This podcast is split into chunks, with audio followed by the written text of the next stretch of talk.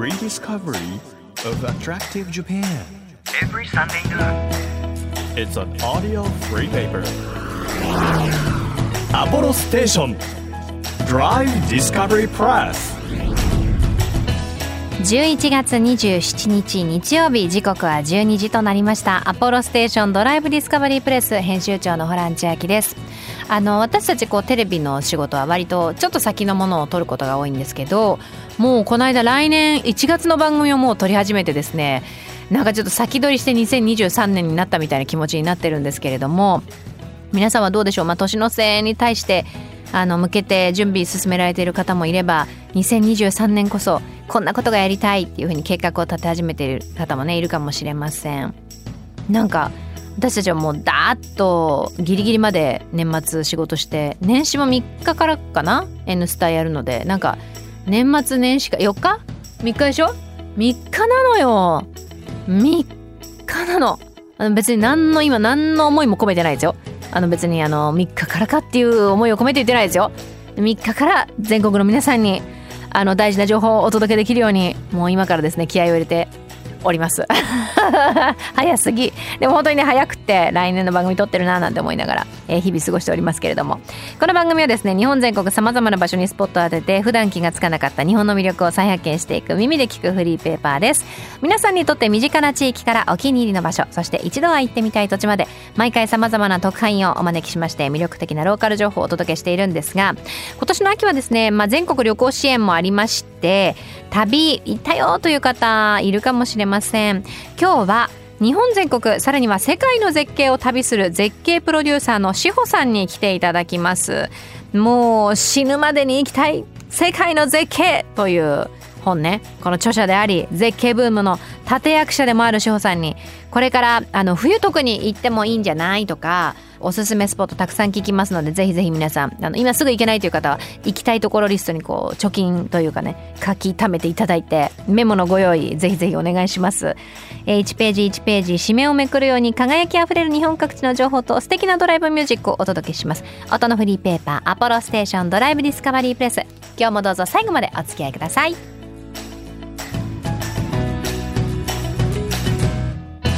アポロステーションドライブディスカバリープレス、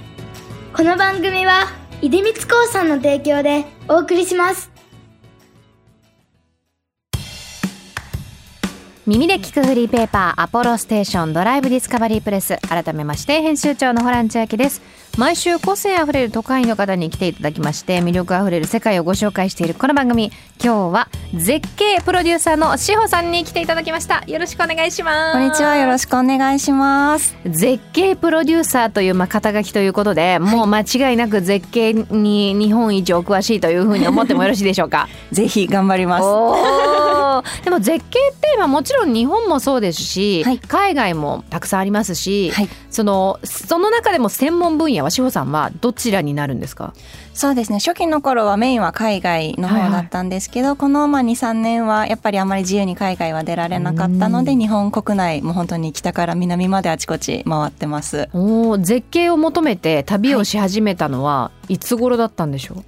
そうですね、あのこの活動、まあ、絶景という活動が始まったきっかけはにせんじゅうにねん、にせんじゅうにねんなのでちょうどじゅうねんめにじゅっしゅうねん、はい、ありがとうございます。アニバーサリーでございます、はい、で初期はこの自分で撮るっていうものではなくって、はいはい、あのどちらかというとキュレーションという形で、あの写真をお借りして、まあ、自分の行きたい場所をこうみんなも行きたいよねという形で Facebook ページというところでご紹介をしていくっていうのが最初のきっかけだったんですね、はいはい、でそれから、まあ、この絶景の活動が始まったんですけど、そこから、まあ、実際いろんなとこ行くなら自分でも撮るかと思って、まあ、にせんじゅうろくねんぐらいからですね、自分でもちゃんと本格的にカメラを買って撮影し始めました、はい、あの最初キュレーションっていう形でおっしゃったじゃないですか、はい、そもそものこうきっかけとして何に惹かれてこの世界にこう足をズブッと入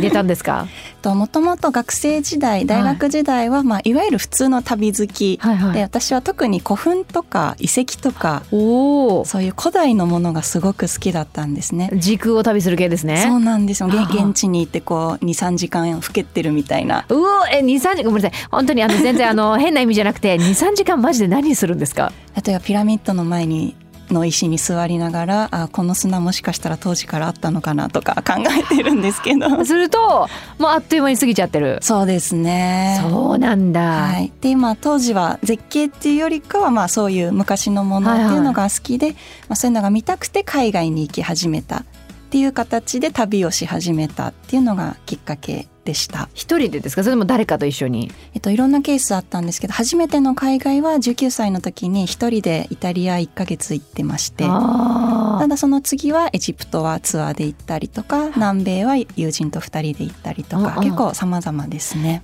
その一人旅の私一人旅好きなんですけど、はい、一人旅で絶景も好きなんですよ。だけど、はい、一人旅で絶景ってマジでこう行って、はい、うん OK 次ってなるじゃないですか。だからそれをこうななんていうのじっくりじっくり楽しむ方法みたいなのすごく私は知りたくて、はいはい、見て写真撮るだけなら、うん、本当にごふんで済んじゃう可能性もあるじゃないですか。そうですね。それをこうなんていうんでしょうあたかもこう誰かとシェアしてるかのように楽しく味わう深くっていうのは何がコツですか？はい、そうですね私は一人で行くことの方が多いので、はい、あんまり考えたことないんですけど、うんうん、でもその景色っていちびょうたりとも同じ瞬間ってないじゃないですか。いちびょうたりとも同じ瞬間ないんだって。風も吹きますし、吹きますし太陽の角度も変わるし雲は動くし動くんですよ皆さんなのでその太陽の角度で差し込むこう色の変化とかそういうものを私は結構好きなので同じ場所でも例えばもう朝行ってもう一回夕方行く翌日ももう一回行っちゃうとか結構もうここ見たいって思ったらもうそこだけのためにいっぱくふつかとかいることもありますね。すごい、えー、だってもう太陽がごど傾いたって大して変わんないだろうとか私は思っちゃうからそれその感性ですね。やっぱり感性がもうあのタイムパフォーマンスコストパフォーマンス求めすぎてもう次ってなっちゃうんだな。そうじゃなくて、そうですね、もう余裕を持って、はい、ここに来た意味っていうものをそうですね手合わせてじっくり考えるっていう私にはそういう瞬間が必要でも本当に日本人だと特にまあツアーとか参加しちゃうとこう、うん、スタンプラリーみたいな旅行って結構多くなっちゃうと思うんですよね、はい、なのでそれはそれでもちろん楽しいとは思うんですけど絶景ってやっぱりすごく地球が作り出した芸術だと思っているのでやっぱりまあ美術館で一枚の絵とこう向き合うのってすごいいいっていうのと同じように、うんまあ、一つの景色とこうじっくり向き合うっていう時間も、まあ、そういう旅行もあっていいのかなって私は思います。思いを馳せるっていう余裕が重要ですね、はい、そうですね。私はもともと歴史が好きっていうところから始まってるので、うんまあ、そういう老けるっていうのが得意ななのかもしれないですね。地球がこう変動してこの崖できたのかなとかそういうのを考えちゃうタイプですね。そうか崖にも思いを馳せるのねそのやっぱ繊細さだな繊細さが足りないなガサツだな本当にあの私でも写真をやっぱりうまく撮って私もそうですし、はい、これを聞いてらっしゃる皆さんもそうだと思うんですけど、まあ、エスエヌエス に載せたりとか、はい、みんなにいやすごい素敵な写真じゃんって言われたい欲は多分あると思うんですよ、はい、そういう時にどううまくこう絶景って、うん、なんていうの広大な景色とかだと、はい、何に注目してこれを撮ったら美しく撮れるんだろうとかって、はい、結構難しくってそうですよね。コツって何かありますか？こういうものはこう撮ったらいいこういうものはこう撮ると美しいとか、はいそうですね、まあ、本当に正解はないので、はいまあ、好きに撮ればいいとは思うんですけどやっぱりおっしゃったように絶景って広すぎて、うん、スマホで撮って後で振り返っていやこんなはずじゃなかったいやそうそうそう伝わらないなって。そうなんです。私も自分が昔撮った写真見てこんなはずじゃなかったってようになるんですけど、まあ、最近、まあ、それをまあ人に感動を伝えるために工夫しているっていうのは、まあ、比較対象物を入れてみるっていうのは意識をしています。比較対象物、はい、例えばじゃあニュージーランドに行った時に広大な草原がある、あるこれを収めたいけどそのまま撮ると伝わらない。そうなの美しいし、はい、こんなに広いどこまでも続く緑ってあるんだっていうこの感動を写真するとべったりの緑一枚みたいな、そうなんですよ、なっちゃうんですよ。なっちゃうので例えばちょっと一軒小屋がポツンとあるところに泊まって小屋を入れて撮ってみるだったりとか、まあ、自動車が通りかかったところであえて車を入れて撮ってみるとかその風景が客観的にこうサイズが分かるようなまあ、そういうものをあえて入れてみるっていうのを私は意識して取るようにしています。皆さん小屋と車探してください小屋を探して小屋を大至急入れてください。で、車が通ったらその車を入れてください。皆さんあえてあえて入れちゃうとやっぱりそこにこうちょっとした人の営みみたいなものもストーリーとして加わるし、はい、なんか深みが出るんでしょうね。はい、そうですね。やっぱ広大な草原でもあここで人やっぱ生活できてるんだって、うん、その近さみたいな親近感っていうのもちょっと加わるんじゃないかなって思います。志保さんは特に何見つけるとこれ絶対取っちゃうっていうツボにはまります？そうですね。例えば一本ポツンと立ってる木とか大好きです、はい、一本ポツンと立ってる木、はい、あここでちょっと星空撮りたいなとか思ってあの、はい、アプリで天の川どこに出るか分かるアプリっていうのがあるので、そういうの立ち上げてあ明日のじゅうじ来たらここ天の川かかるなとか、へえ結構下調べに使っちゃったりしますね。なるほどね。その日中来て、まあ、日中の美しさだけじゃなくてその瞬間が美しかったら、はい、場所が美しかったら時間を変えてまた来てみようみたいな、はい、そうですね。あとはまあ夕日ここに沈むならちょっと夕日と一緒に撮ってみようかなとか、結構青空で昼間の写真っていうのもすごく好きなんですけど、はいはい、まあ、朝とか夕方とか夜とかやっぱりその時間の一瞬の美しさっていうものも、まあ、絶景ってすごく表現できるかなと思うので、結構写真撮る人は昼間よりも朝とか夕方夜の方が忙しかったりしますね。はい、へえ、時間によってもその忙しさというか、はい、絶景の現れ方違うからっていうことですね。そうですね、はい、あのこれからの時期に、はい、もうまさにおすすめですよっていう場所はありますか？はい、まあ、これから寒くなって冬なので、はい、ぜひこの寒さを楽しめるようなそういう場所をご紹介したいと思うんですけれども。どれくらい寒いのかしら。はい、私が本当に人生でベストスリーに入る寒さだったなっていうベストベストベストっていうことなんですね。ワーストじゃなくてもうベストスリーに、ベストスリーで、はい、入る寒さだった場所が、えっと、北海道にあります、はい、然別湖コタンという場所でして、うん、こちらがすごく面白いのが、はい、あの冬の間ろくじゅうにちかんしか行けない場所っていうのがあるんですね。然別湖の中にってことですか？そうなんです、はい、この然別湖っていうのはまあ普通の湖なんですけど、あまりの寒さに冬は全部凍るんですね、はい、でその凍った湖の上にその切り出した氷で氷でできた建物の村ができるんです、ね、あそれは誰が作る村なんですか？えーとまあ、住むわけではないのでその、あのー、観光用とか、ね、観賞用とか、はい、観賞用観光用の村で、はい、そのイグルーみたいなテントのような氷の建物が全部でじゅっこぐらい湖の上にできまして、すごい本当にね、まさに今私も写真見ながらあの話を伺ってるんですけど、はい、湖の上何にもないこうまっさらな白の中に、はい、ポツンと鎌倉のような。そうですね、本当に実際行くとあここ湖なんだって言われないと気づかないぐらい本当に普通に建物がいっぱいあるっていうぐらいの場所なんですけど、はい、とここがですね、あのー、この建物自体が中がバーになっていたりとか、うん、あチャペルになっていたりとか、うん、あと露天風呂になっていたりホテルになっていたり、すごいホテルどこの氷の中でどう、どう過ごせばいいんですか？ホテルってあのめちゃくちゃ寒いので、はい、あの私はこの時は泊まれなかったので、あのー、わから中には入っていないんですけど、毛皮本当の毛皮みたいなものがベッドに敷かれてて、ベッドも氷なんですけど、寒い寒いあの実際どれぐらい寝れるのかどうかちょっと泊まりに行ってみたいなと思うんですけど、えちなみにどれくらい寒いですか？その数字で言うと。この時私夕方に行ったっていうのもあったんですけどマイナスじゅうごどぐらいの体感でであのこのバーに行くとですね、はい、湖の切り出した氷をグラスにして、あすごい今ね動画見てるんですけど、はい、めちゃくちゃ綺麗、なんか全く濁りのない、はい、まっさらなこう透明な氷が。そうなんですよ、これ然別湖の氷、すごいバカラのグラスみたいな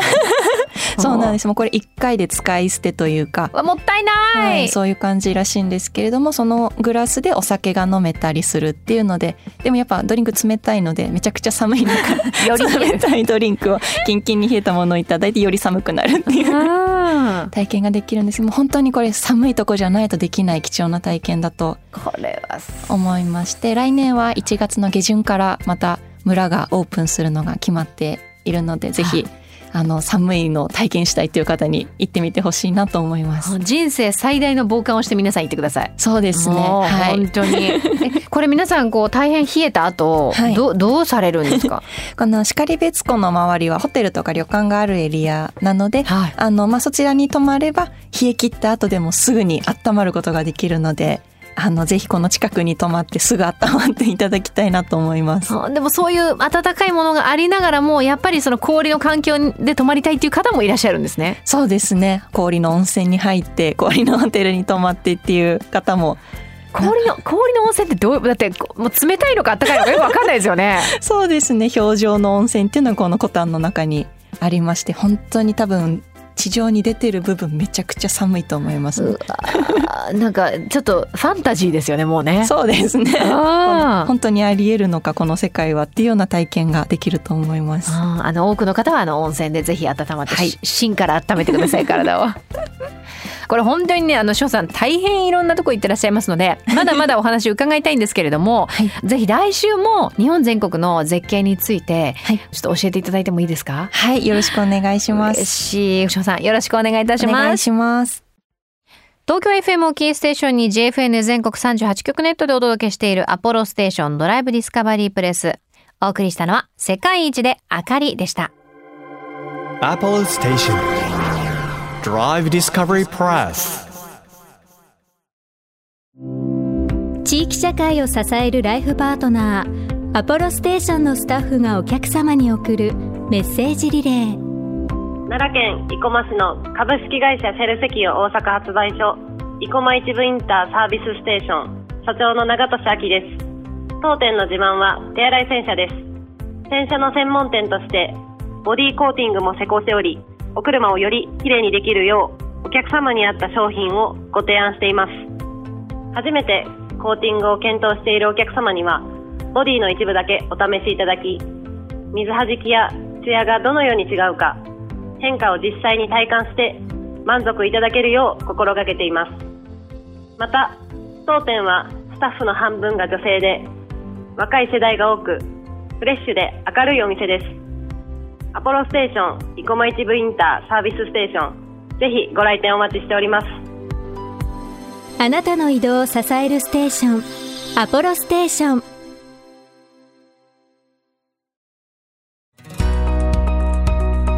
東京 エフエム からホラン千秋がお届けしてきましたアポロステーションドライブディスカバリープレス、今週は絶景プロデューサーの志保さんをお迎えして絶景特集をお届けしました。ちょうどねこう絶景をプロフェッショナルに追いかけ始めてじゅうねんほどというふうにお話伺いまして、じゅうねんか丸じゅうねんかすごいね、もう様々行った中で今日はとっておきのこれから楽しみに行けるとしたら然別湖のコタン、北海道ではないかということで教えていただいたんですけど、本当にねなんか